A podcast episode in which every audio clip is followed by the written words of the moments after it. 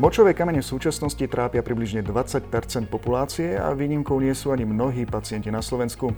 A hoci moderná medicína v dnešnej dobe prináša viacero spôsobov, ako toto ochorenie liečiť, ľudia o nich vedia v podstate len málo.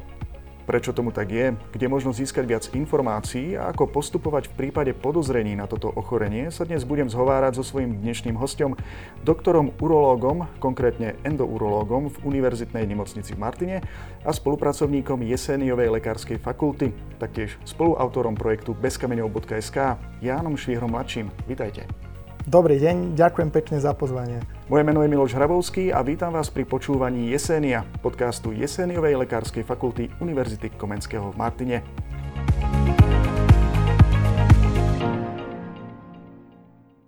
Na úvod by sme si mohli rozobrať, čo si pod ochorením močových kameňov vlastne môžeme predstaviť. No, močové kamene sú taká obšírna téma, ale pre potreby dnešného podcastu by som e, to asi bližšie špecifikoval na obličkové kamene. E, alebo ak chceme byť odborní, tak e, urolitiázu, konkrétne nefrolitiázu. Močové kamene, obličkové kamene vznikajú tak, že nejaké zrnko piesku, keď si to voľne môžeme parafrázovať, že človek sa stane takou perlorodkou. To znamená, o, malé zrnko piesku vytvorí zárodok a začne sa nabalovať vrstva po vrstve, až vytvorí veľkú perličku. O, no a v tomto prípade je to teda ten obličkový kameň. To znamená, že mm, ten obličkový kameň vzniká postupne, No a samozrejme vzniká z nejakých príčin. Pokojne to môžem rozviesť. Tieto príčiny sú mm, rôzne. Hlavná príčina samozrejme je, keď je zahustený moč. To znamená, to ľudia bežne poznajú, keď je moč moc hustý, čiže človek málo pije, príjma málo tekutín, no tak potom tá koncentrácia tých zrniečok piesku v tom moči je ďaleko vyššia. No a je ďaleko väčšia šanca, že sa z týchto zrniečok vyformuje kamienok. Tu by som sa ale pristavil a zároveň by som aj apeloval na to, že aby nevznikla taká milná predstava, že keď sa niekto bude nalievať 5-6 litrami vody denne, tak e, sa tých kameňov úplne zbaví, e, pretože všetko treba vždycky e, brať s mierou. To znamená, ten normálny pitný režim by mal byť taký, aby pacient, človek mal svetložltý moč. To znamená, svetložltý moč je dobrý moč. Keď je moc tmavý, trošku už aj zapácha, vtedy je moc koncentrovaný, vtedy je tam veľa tých zrniečok, ale na druhú stranu, keď je ten moč príliš svetlý, až číry, ako čistá voda v podstate, no tak potom e, z dlhodobého hľadiska e, si ten človek veľmi zaťažuje obličky, pretože musia prefiltrovať strašne veľa tej tekutiny a to tiež nie je dobré. Čiže taká stredná cesta medzi tým. Čiže to bol, to bol jeden problém. E, tie zrnka, ako som hovoril. Ďalší problém je samozrejme, že ako vôbec vzniknú tie zrnka. No a tu si musíme uvedomiť, že v podstate čo tá oblička je, aká je funkcia obličky. Oblička filtruje krv. To znamená, krv donesie nejaké odpadové látky, vstúpi do obličky, oblička ju prefiltruje a tieto odpadové látky ostávajú v moči. Inými slovami, všetko, čo zjeme, sa v podstate v črevách vstrebe e, do krvi, no a potom to prefiltrujú obličky. Čiže naša strava priamo súvisí s tým, ako vo výsledku bude vyzerať náš moč. A to je teda odpoveď na to, že odkiaľ pochádzajú tie, tie zrniečka, tie kryštáliky, z ktorých sa potom rodia močové kamene. Čiže to je taká druhá príčina. No a potom ďalšie príčiny sú tie, ktoré už moc e, ovplyvniť nevieme a to je nejaká anatómia. Každý človek má obličku narastenú trošku ináč, môžu tam byť nejaké zakrivené priestory, nejaké kališky, kde proste ten moč stojí a potom sa jednoducho stane to, že keď tam ten moč dlhšie stojí, no tak je väčšia šanca, že z tých zrniečok sa vyformuluje kameň. No a takisto posledná príčina sú nejaké vrodené genetické poruchy, e, poruchy metabolizmu, e, keď v podstate nefunguje organizmus celkovo tak, ako by mal a do toho moču sa dostáva nadmerné množstvo niektorých jónov e, alebo oblička nefunguje, ako by mala. No a tieto potom vytvárajú močové kamene. Hovorili sme o vode a taktiež aj o niektorých potravinách. Ak by sme sa vrátili k tej vode, e, odporúča sa nejaká konkrétna minerálka alebo niečo, čo by sa malo piť, alebo je to klasická voda, ktorá by sa mala normálne piť? No, uh, môj najobľúbenejší mýtus o močových kameňoch je práve to pivo. Uh, tým som taký povestný, to mi aj kolegovia niektorí hovoria, že uh, ja niekedy tak bojujem proti tomu pivu. Uh, pivo je močopudné, takže keď už pacient trpí obličkovou kolikou, ale k tomu sa dostaneme v rozhovore za chvíľu, predpokladám, tak e, tam je to potom v poriadku trošku podporiť tú nálož tekutín a aj teda takýmto spôsobom uh, tie kamene z tela vyplavovať. Ale e, vznikla taká milná predstava, že pivo samotné uh, dokáže predchádzať vzniku kameňov alebo ich dokonca rozpúšťať, čiže keď už tam nejaký je, takže dám si nejaké pivo, nechcem teraz nejaké značky menovať, ale je taká proste predstava, že uh, zo západných Čiech pivo je zásadité a tým pádom uh, je veľmi dobré na nejaké rozpúšťanie kameňov. Ale to sú bohužiaľ hlúposti. Ono by to bolo super, keby to tak bolo.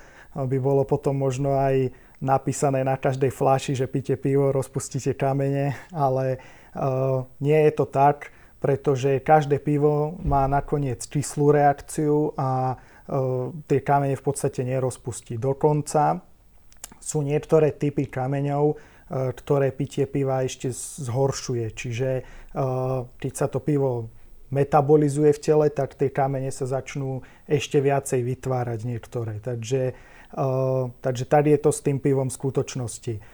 Čo sa týka ale všeobecne toho príjmu tekutín, najlepšia je mm, obyčajná voda samozrejme.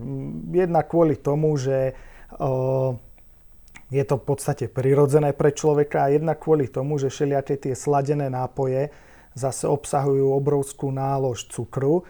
No a tam sa už dostávame aj k tej problematike stravovania, čiže vysoký príjem cukru skutočne pomáha tvorbe močových kameňov, čiže e, v podstate tomu chceme zabrániť nejakým spôsobom. E, no, e, ale, a to by som chcel zdôrazniť, podľa nejakých nových štúdí sa ukázalo, že pomarančový džús je taká tekutina, ktorá naozaj pomáha aj predchádzať vzniku močových kameňov. Ale zase nie je pomarančový nektár z nejakého sírupu, kde je iba cukor a nejaké ochucovadlá, ale normálne 100% džús. Samozrejme najlepšie čerstvý pomaranč, hej, ale proste pomarančový džús, ideálne aj s dužinou.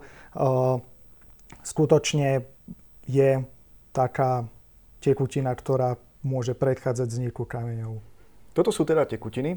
Ak by sme prešli k potravinám, k samotnej strave, ktorá by mohla taktiež aj v rámci tej prevencie pomôcť, ktorým jedlám by sa mali ľudia vyhýbať a naopak, ktorým jedlám by mali venovať väčšiu pozornosť?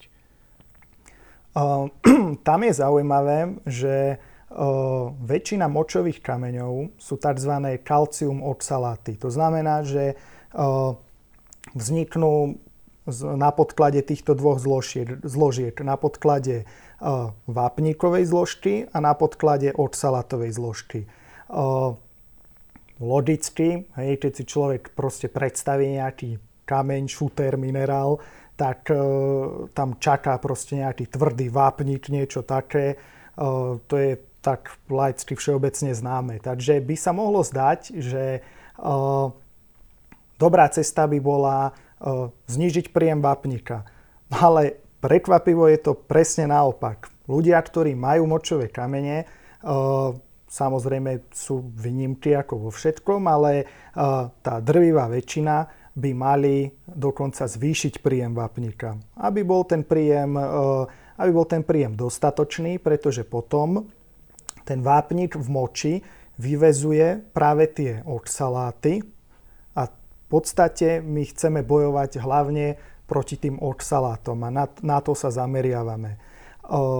Vápnik zase ale je najlepší v, vo forme e, obyčajnej prírodzenej potravy. To znamená proste všetky potraviny bohaté na vápnik, e, nie nejaké vápnikové kalciové doplnky výživy. E, tam už sú tie štúdie také skeptickejšie v tom. Tam už e, to môže pôsobiť zase naopak. Takže vyslovene prírodzené potraviny. No a čo sa tých oxalátov týka, tak pri tých oxalátoch e, poznáme zoznamy potravín, ktoré sú veľmi bohaté na oxaláty. E, dá sa to dohľadať voľne na internete. Podstate pre ľudí to znamená asi toľko, že bežného človeka to nejako zaujímať nemusí skôr to zaujíma toho, kto už mal ťažkosti s kameňmi močovými, pretože naozaj platí, že keď už človek raz mal kameň, tak do 5 rokov je šanca návratu toho ochorenia, že sa znovu kameň vytvorí až okolo 50 mm. uh, No a tieto oxaláty sú často zastúpené vo vysokej miere v orieškoch, v čokoláde, v špenáte, v rebarbore, v cvikli eh, a mnohých ďalších potravinách. Toto sú také, kde sú najvýraznejšie. Eh, čiže mm, pre pacienta to neznamená to, že by mal úplne vynechať tú čokoládu napríklad, hej, lebo to teraz, keď niekto počuje, tak sa chytí za hlavu a kašlem na to, by mať kamene, čokoládu je, spotrebujem. Uh, nie, neznamená to, že tú čokoládu treba úplne vypustiť. E, znamená to toľko, že mm, sa človek musí správať tak zodpovednejšie. Inými slovami, e, keď proste si dám na obed čokoládový koláč, no tak e, už si potom k nemu nedám hrsť orechov a na večeru špenátový prívarok a rebarborový koláč a ešte ideálne nejaký cviklový šalát. Že proste musím myslieť na to, že áno, dnes už som tých hot salátov zjedol viac, tak uh, už proste si dám pauzu a, alebo ešte dám, príjmem k tomu nejaký ten vápnik, aby sa to teda vyvezovalo, dám si nejaký ten pomarančový džus, ako som hovoril, no a proste takto nejako racionálne k tomu pristúpiť. Uh, No a keď sa všeobecne bavíme o nejakých dietných odporúčaniach, tak Mm, ono s tou stravou je to vo všeobecnosti komplikované, lebo pojem zdravá výživa to je dnes jeden z najčastejších pojmov, s ktorým sa stretneme na internete, že to proste každý je odborník na zdravú výživu. Uh, tie štúdie hovoria, že taká ideálna je stredomorská kuchyňa. Uh, opäť, aby som to nejako voľ, voľnými slovami parafrázoval, tak v podstate uh, sú to primerané porcie, čiže neprejedať sa, nedávať si duplu a ešte raz. Uh, hej. Uh, sú to potom uh, jedlá, ktoré samozrejme sú dobre straviteľné, čiže opäť proste nejesť denne samé mastné, tučné jedlá, proste to sme stále v tom neprejedaní sa. No a Mm, takisto sú tam odporúčania, čo sa týkajú, ja neviem, príjmu e, živočišných bielkovín, to znamená neprepchávať sa stejkami, ráno steak, na obed steak, večer kurací steak ešte, hej. E, a takisto sú tam e, odporúčania čo sa týka nejakého príjmu soli alebo príjmu tých cukrov. To, čo už som spomínal s tými, s tými nápojmi. To znamená, pokiaľ ja proste mám chuť na sladké, tak e, samozrejme si to nemusím odopierať, ale e, potom zase nezapiť to pol litrom nejakého sladeného nápoja, kde sú zbytočne skryté cukry. E, to sú v podstate také štandardné odporúčania zdravej výživy. Povedzme, že človek má toto ochorenie týchto močových kameňov. Aké sú vlastne príznaky? No, uh, nemusia byť vôbec žiadne. Vôbec? Nemusia byť vôbec žiadne. Ten kamienok tam v tej obličke proste rastie uh, a človek si to vôbec nemusí ani všimnúť. Uh, oblička má mm, tzv. kalichopanvičkový systém vnútri. To je systém, kde sa zbiera moč. Moč potom prúdi cez močovod do močového mechúra.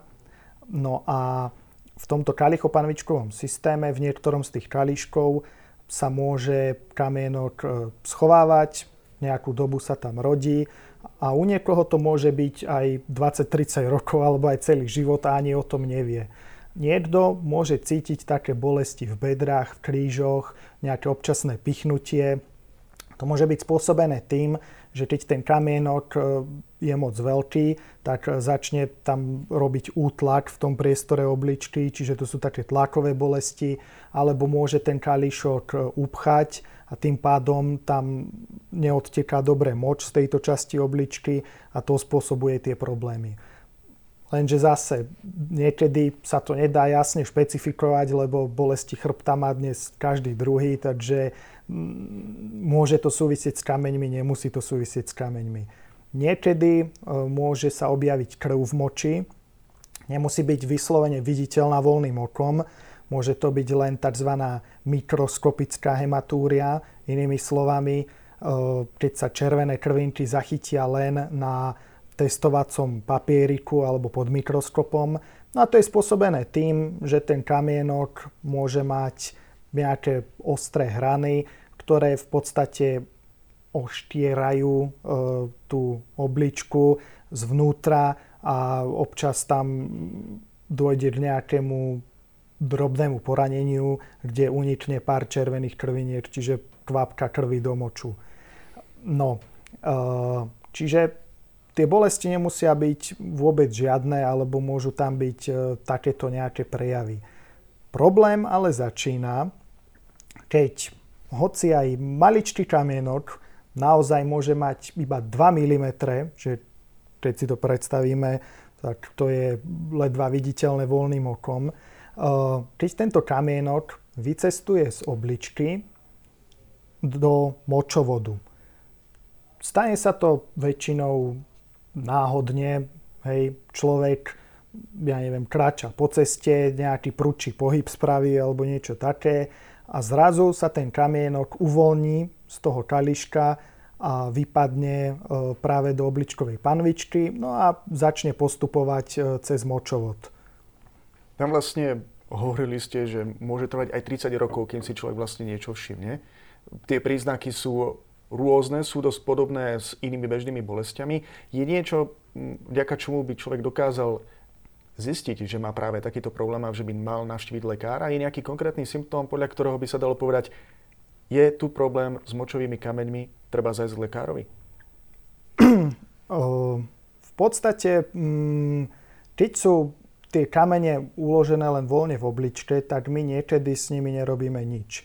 Ja osobne som veľký zástanca takej teórie, že ja síce rád operujem, rád operujem močové kamene, baví ma to, ale pokiaľ nemusím sa toho človeka dotknúť, tak to nerobím, lebo akýkoľvek zásah do tela pacienta, akákoľvek operácia, akýkoľvek zákrok v podstate narúša integritu toho tela a sú tam vždy nejaké nežiaduce účinky.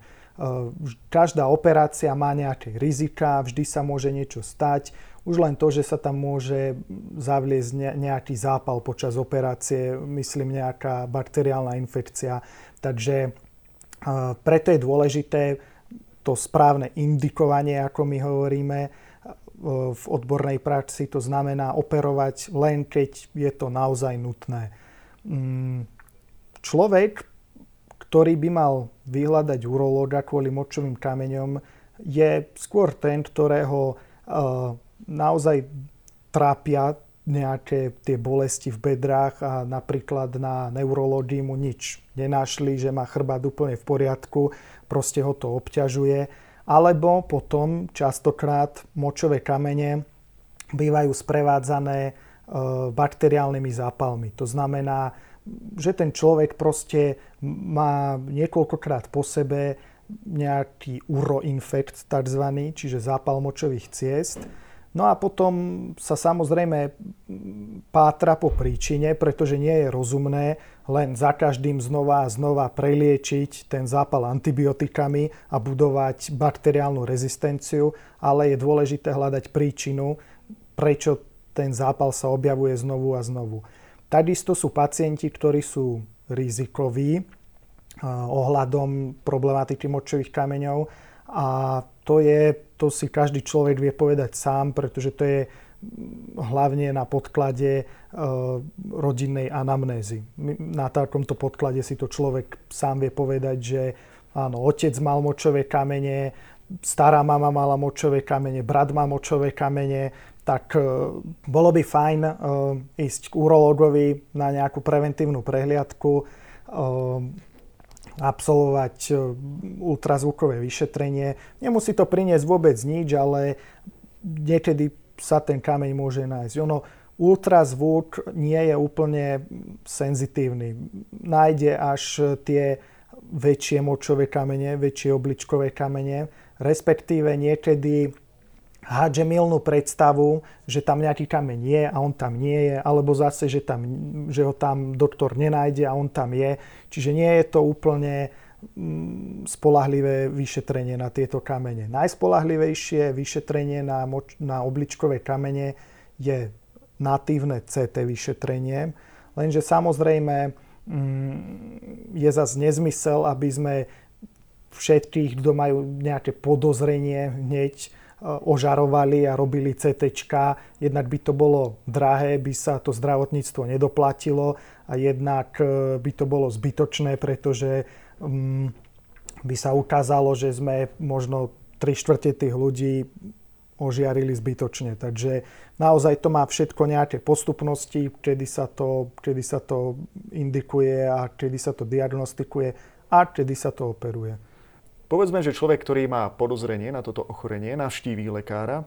Aký je vlastne následný postup liečby? Ako som už hovoril, tak musíme rozlišovať, že či sa kameň nachádza v obličke, alebo už z tej obličky vycestoval. Najväčšie komplikácie vznikajú práve, keď ten kamienok z obličky vycestuje tam potom už je tá situácia úplne iná. A tam potom už hovoríme o tzv. renálnej obličkovej kolike. A pacienti, ktorí toto zažili, mi určite dajú za pravdu, že to je jedna z najhorších bolestí, ktoré človek môže pocítiť. E, pacientky niektoré to prirovnávajú až k porodným bolestiam, e, takže tam to netreba brať na ľahkú váhu. To vznikne tak, že hoc aj 2 mm kamienok vycestuje z obličky práve do močovodu. No a močovod je stvorený na to, aby peristaltickými vlnami posielal všetko z obličky, teda hlavne moč, dole do močového mechúra. To znamená, že ten močovod sa proste zviera, svalovina močovodu spôsobí tú peristaltickú vlnu ktorá sa snaží pretlačiť ten obsah vo vnútri dole do močového mechúra. Pokiaľ je to tekutina, čiže moč, tak to ide bez akýchkoľvek ťažkostí. No ale pokiaľ je to tvrdý kamienok, tak to je sprevádzané tými enormnými kolikovitými bolestiami. No a problém vzniká, keď, pretože my poznáme typické miesta v tom močovode, ktoré sú typicky trošku užšie ako zvyšok močovodu. To je napríklad vstup z obličky do močovodu alebo zase výstup močovodu do močového mechúra, čiže tzv. ústie močovodu. No tak e, napríklad v týchto oblastiach, keď je ten kamienok trochu väčší, tak sa môže zaseknúť. A potom, okrem týchto zvieravých kolikovitých bolestí, sa pridáva ešte druhý typ bolesti, a síce bolesť z takého tlaku v obličke. Pretože tá oblička nevie, netuší, že je nejaký problém v močovode, že sa tam niečo deje a samozrejme ďalej plní svoju funkciu, čiže ďalej produkuje moč. Ten moč ale nemá kam odtekať. Ja tak veselo hovorím, že my urologovia sme v podstate takí inštalatéri. Hej, staráme sa o tie uh, ľudské trúbky. Nie len o mužské, ale teda aj o žen, ženské, pretože pochopiteľne obličky majú aj uh, ženy, nie len muži. Takže toto je v podstate taká taká vodárina, voľne povedané. To znamená, keď si predstavíte nejaké potrubie, ktoré je niečím upchaté, no tak čo sa stane? Potrubie vodu prestane odvádzať. A to isté sa deje aj e, v tomto ľudskom močovode. Zasekne sa tam kamienok, no a ten moč jednoducho sa združuje v obličke, oblička je upchatá, neodteká a to vytvára ďalší zdroj bolesti. Toto musíme ako urológovia nejakým spôsobom vyriešiť, aby oblička ďalej mohla fungovať. Toto je jedna z hlavných náplní našej práce. Odborne sa to volá derivácia moču. To znamená, že my musíme ten moč nejakým spôsobom z obličky dostať von z tela, aby to fungovalo všetko tak, ako má. A tento stav je teda našťastie len v úvodzovkách sprevádzaný bolestiami. Ale problém vznikne, keď ten kamienok bol vytvorený, spolu vytvorený baktériami, alebo keď počas toho, ako sa tento kamienok zasekol v močovode, boli prítomné v celom tom urotrakte, čiže niekde v mechúri, v močovode, v obličke, ešte aj baktérie. Potom nastane taká veľmi komplikovaná situácia, pretože keď si predstavíte, čo je to vlastne moč. Moč je, ako som už hovoril, zmes rôznych odpadových látok vo vode. Čiže pre tie baktérie je to v podstate nádrž plná najrôznejších živín, ktoré potrebujú k svojmu rastu. Teplota vnútri v obličke je úplne ideálna pre rast baktérií, tak ako teplota v tele. No a nie je tam toľko obranných mechanizmov, um, ako je v krvi hej, biele krvinky a tak ďalej. To znamená, že keď ten moč stojí v obličke, tak je to ideálne kultivačné médium pre baktérie. No a tie baktérie sa tam začnú množiť, začnú tam rásť a spôsobia ťažký zápal.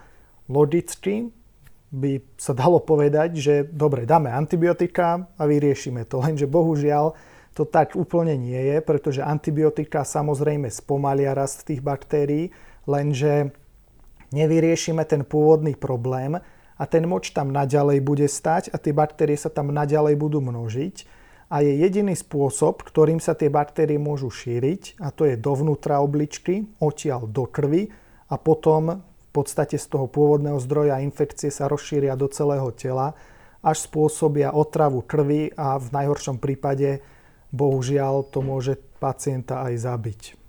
Takže tam potom musí okamžite zasiahnuť urológ, správne diagnostikovať tento stav. Dá sa to diagnostikovať tak, že na ultrazvuku vidíme, že oblička je upchatá, že tam stojí moč.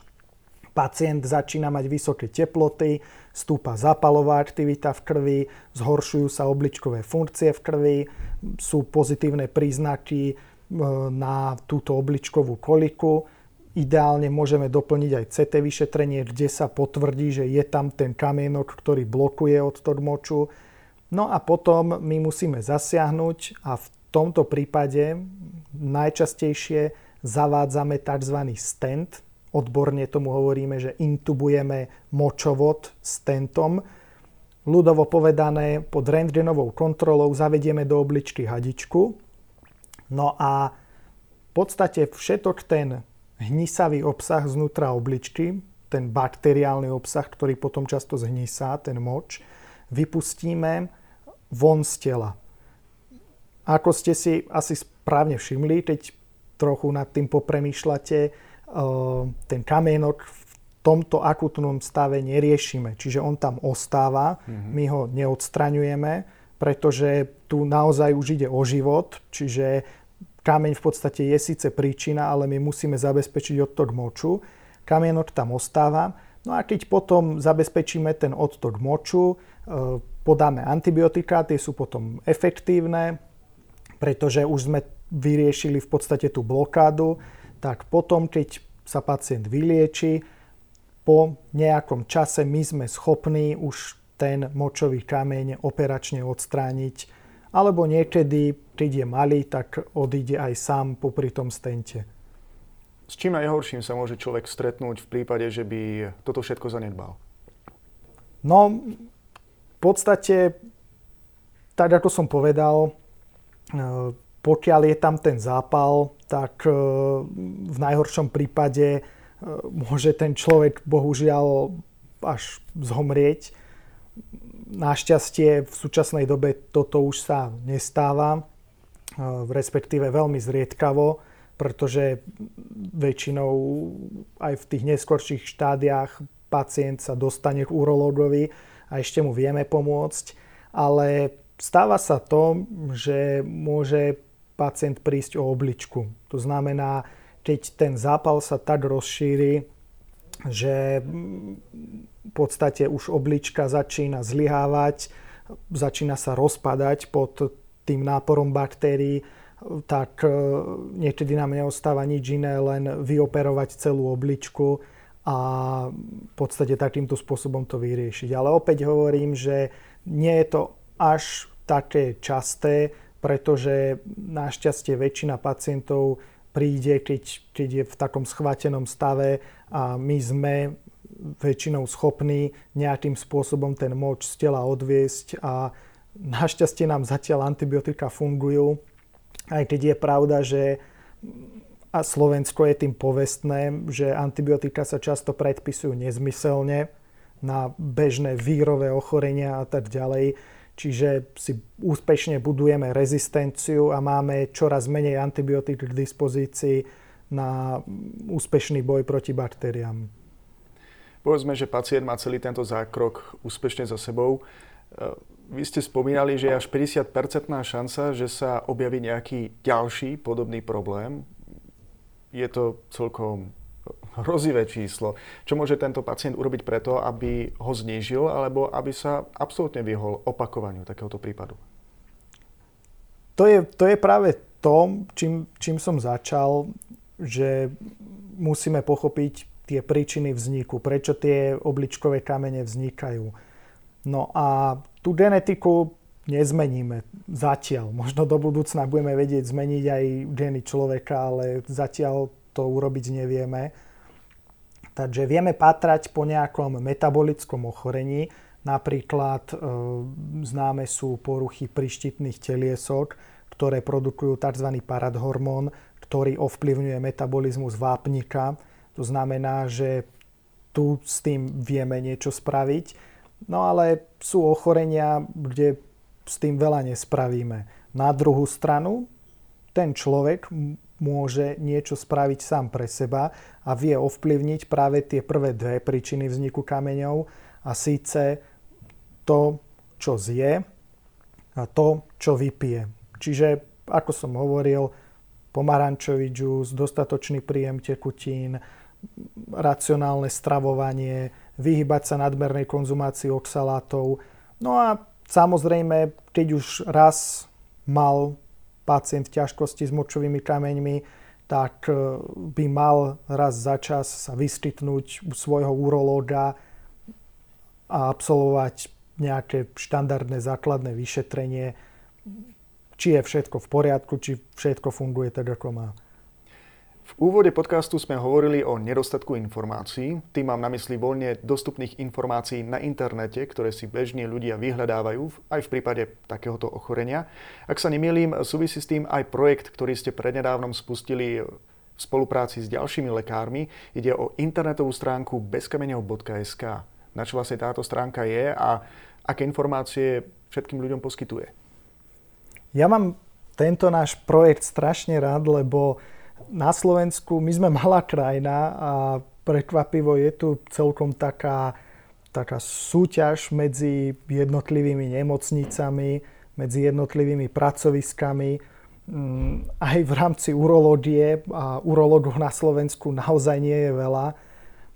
Práve preto som rád, že sa nám podarilo v podstate spojiť väčšinu pracovisk urologických naprieč celou krajinou a vytvoriť e, takýto, takýto zaujímavý projekt pre pacientov. V podstate to vzniklo tak, že som na Instagrame, sociálnych sieťach dával nejaké príspevky, nejaké rady pre pacientov, že teda ako predchádzať vzniku kameňov a, a tak ďalej.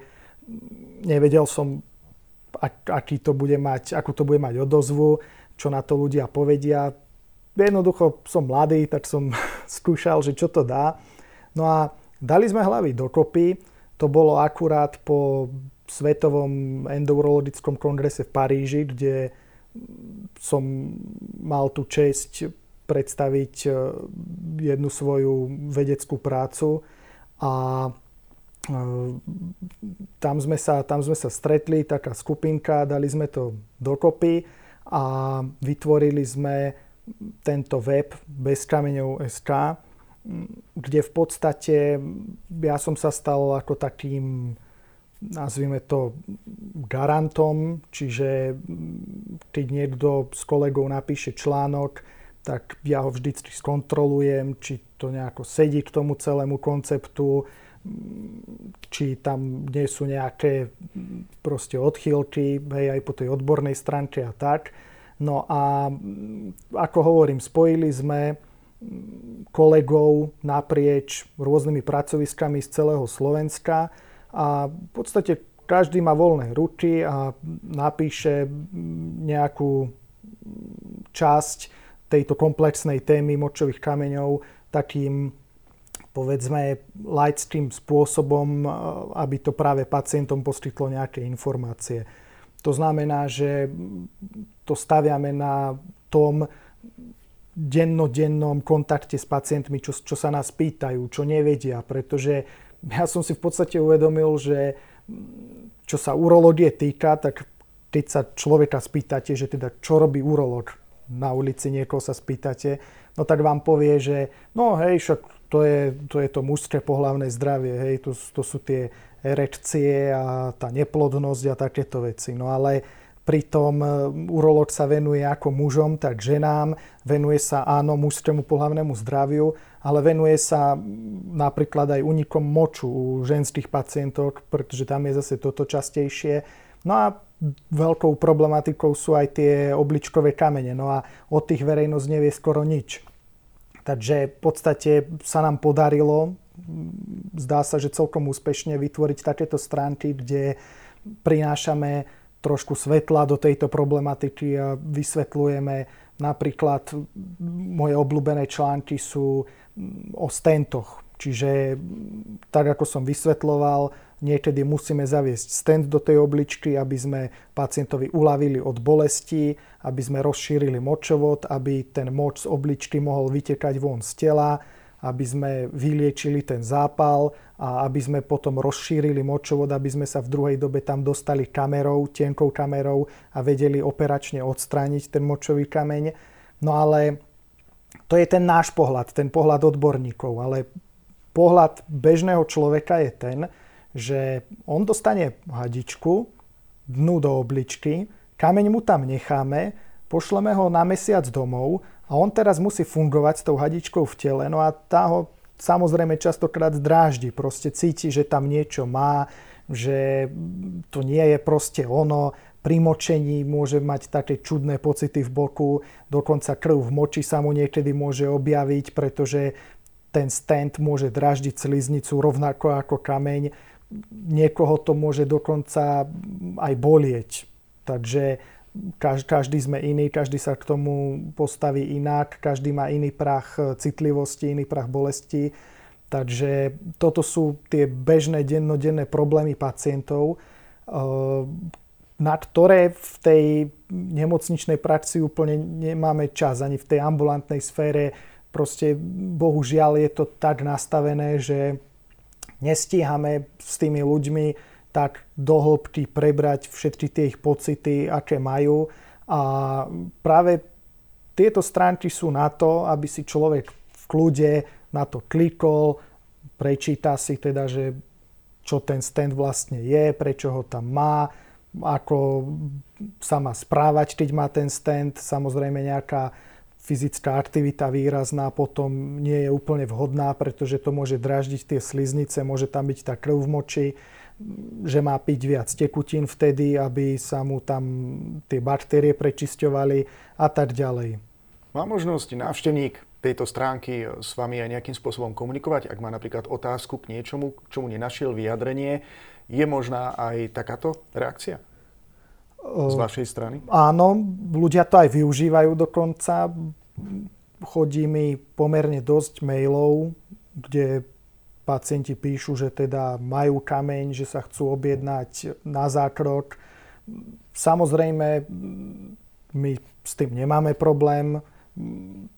Vieme každého v podstate zoperovať, ale opäť, ako som hovoril, musíme to správne indikovať. To znamená, že stáva sa mi, že mi pacient proste napíše, že dobrý deň, ja mám močový kameň, vyšetrili ma niekde, vymyslím si kde, bol som, ja neviem, v Galante, tam mi to našli a chcem sa teraz poradiť, že čo ďalej a chcem, aby ste ma operovali. No a ja tomu človeku vždycky napíšem, že samozrejme my vás môžeme operovať, môže si vybrať ktorékoľvek pracovisko. Na Slovensku je veľa pracovisk, ktoré sú naozaj dobre vybavené a na dobrej úrovni vedia operovať. Môžem s čistým svedomím povedať, že v podstate celé Slovensko, či západ, či stred, či východ má pracoviská, ktoré vedia pekne operovať močové kamene ale hovorím, vždy musím tomu človeku vysvetliť, že, že to nie je len tak, že doveziem auto do servisu a sa na to kúkneme a vymeníme a pošleme preč, ale musíme v podstate všetko naplánovať, vyšetriť, pozrieť, že ako sa ten človek má, aký je ten skutočný stav jeho, kde sa ten kameň nachádza, či je to na operáciu, aký typ operácie No a potom niekto môže byť sklamaný, že to dlho trvá, že sa to naťahuje. Čiže aj takouto cestou, v podstate preto tom hovorím, chcem apelovať na tých pacientov, že niekedy sa to bohužiaľ nedá urýchliť, pretože naozaj musíme k tomu pristúpiť svedomito a ako sa hovorí, dvakrát meraj a raz strihaj. Takže... Toto je vlastne jediná internetová stránka na Slovensku, ktorej ob obsah, ktorej obsah tvoria vlastne odborníci? To popravde neviem. Myslím si, že ako sú eh, aj časopisy, aj rôzne webové stránky, kde mm, priamo lekári prispievajú, mm, či už ako vo forme rozhovorov, alebo priamo píšu o nejakej problematike. Ale pokiaľ viem, tak vyslovene na močové kamene asi inú stránku takto obšírnu nenájdete v blízkom okolí. Reakcie zo strany bežných ľudí ste už vlastne spomenuli. E, máte aj spätnú väzbu aj od kolegov, odborníkov, povedzme od tých starších? Tak e, určite. Keby som to hokejovou terminológiou povedal. Mm, v podstate ja som to aj hovoril už v nejakých rozhovoroch, že dôležité vždycky pre mladého doktora je, aby našiel niekoho, od koho sa môže učiť. To znamená, aby ho niekto, aby ho niekto viedol. A ja som pred 5 rokmi to šťastie v podstate mal. Ehm, mám aj podporu od vedenia kliniky. Môj priamy mentor je doktor Sopilko, ktorý v podstate zastrešuje túto kameňovú urológiu v univerzitnej nemocnici Martin už dlhé roky. Nebudem hovoriť koľko, lebo nie je zase taký starý. Ale Čiže za toto, za toto som vďačný. Na čo mi hovorili aj kolegovia naprieč Slovenskom, tak e, našťastie viacerí tiež mali to šťastie, že majú takúto podporu od vedenia a že dostali takúto príležitosť niečo nové vybudovať. Problematika s močovými kameňmi tu nie je od včerajška, je tu už veľmi dlho. Na záver by som sa chcel spýtať, aká budúcnosť sa, sa črtá v prípade liečby močových kameňov. Postupilo sa v poslednej dobe e, v oblasti výskumu alebo taktiež aj liečebných procesov nejako dopredu? Ono je to zaujímavé, lebo ja som minule dostal do rúk e, takú učebnicu urológie z roku 1955 a tam, tam sa v podstate jasne písalo, že pokiaľ má pacient, tuším, 65 rokov a má močový kameň a je proste nejaký chorlavejší, tak s ním nerob nič. Tak toto tam bolo napísané, že v podstate ho uložili na lôžko a čakalo sa, že teda čo sa stane, alebo mu poradili, že nech chodí, skáče a že nech ten kameň vymočí a ak bol väčší, tak sa s tým nedalo urobiť nič. V niektorých prípadoch sa potom robila tzv. otvorená operatíva, to znamená, že sa človeku rozrezal celý bod, rozrezala sa oblička, kameň sa vybral a potom sa to znovu zašilo. Samozrejme, toto sa dalo urobiť len u mladších, zdravších, ktorí takýto veľký zákrok zniesli, zvládli. Takže to bolo v podstate pred nejakými 70 rokmi. Čiže keď si to predstavíme, čo my teraz dokážeme spraviť, tak je to naozaj také science fiction. Pretože veľký boom zaznamenala tzv. Extrakorporálna litotrypsia rázovou vlnou, to je skrátka SVL, kde v podstate sa dokázal kameň rozbíjať tak, že sa priložila taká hlavica, aby som to laicky povedal, ku telu pacienta a kameň sa rozbíjal týmito razovými vlnami. To znamená, že človek vôbec nemusel byť rezaný. V podstate nešlo o úplne operačný zákrok v pravom zmysle slova. Samozrejme, bolestivé do istej miery to je, pretože ten kameň sa teda rozbíja a tie razové vlny prechádzajú aj cez kožu. Tiež to má komplikácie, môžu tam vzniknúť modriny, môže tam dôjsť k nejakému krvácaniu, ale bol to obrovský pokrok. No a potom sa išlo ešte ďalej a vyvinula sa práve tá vedná disciplína, alebo teda operačná disciplína endourológie. To znamená, že my v súčasnosti dokážeme cez močovú trubicu vojsť tenkou kamerou cez celý močovod až hore do obličky. To znamená, že keď, keď si to predstavíte, že nemusíme kvôli tomu kameňu takto rozrezať pacienta, nemusíme ísť cez kožu, ale ideme týmto prirodzeným telesným otvorom. Je to v podstate niečo úžasné. A tie kamene rozbijame tak, že tam zavedieme tenké vlákno, taký tenký drôtik, ktorý vedie vnútri laser, laser. No a týmto laserom my rozbijame kamienok a tie úlomky dokážeme pochytať slučkou a povyťahovať von z tela. Čiže je to v podstate veľmi, veľmi šetrné, veľmi, veľmi jemné. Čiže v tomto naozaj žijeme, ako hovorím, takú, takú tú budúcnosť. No a túto zďaleka nekončí. Samozrejme vyvíjajú sa nové laserové vlákna. Dokonca teraz som čítal, že vyvíjajú mm, také technológie, že priamo to vlákno by dokázalo určiť, o aký typ kameňa ide. Či je veľmi meký alebo veľmi tvrdý a podľa toho prispôsobiť v podstate nejakú intenzitu toho rozbíjania a v podstate, že hneď by sme vedeli, mm, ako ten kameň pacientovi vznikol. Hneď počas zákroku by sme vedeli povedať, aký typ je to kameňa a podľa toho prispôsobiť tú ďalšiu liečbu. Takže to je možno taká hudba budúcnosti, možno nejaké tie genetické modifikácie, ako som hovoril, to neviem, ale už momentálne myslím si, že môžeme byť hrdí, že dokonca aj na Slovensku dokážeme takýmto spôsobom bežne, dennodenne pacientov operovať. Ja veľmi pekne ďakujem, že ste si dnes našli čas odpovedať na všetky moje otázky. Hostom dnešnej časti podcastu Jesenius bol doktor Ján Švihra mladší. Ešte raz pekne ďakujem. Ďakujem veľmi pekne, bolo to super.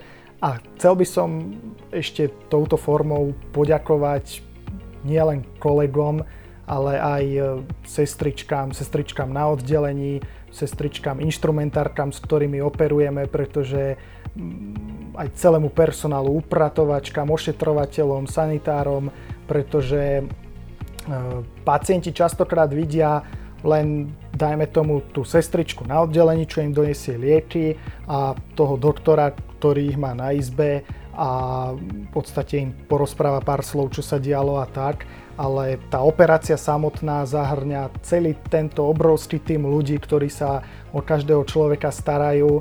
Neraz v ťažkých podmienkach, myslím tým, keď je veľa pacientov, veľa výkonov, častokrát robíme jeden výkon za druhým, pretože tých pacientov je veľa. Takže hovorím, chcel by som takto si všetkým pekne poďakovať, že, že to spolu zvládame a ideme ďalej.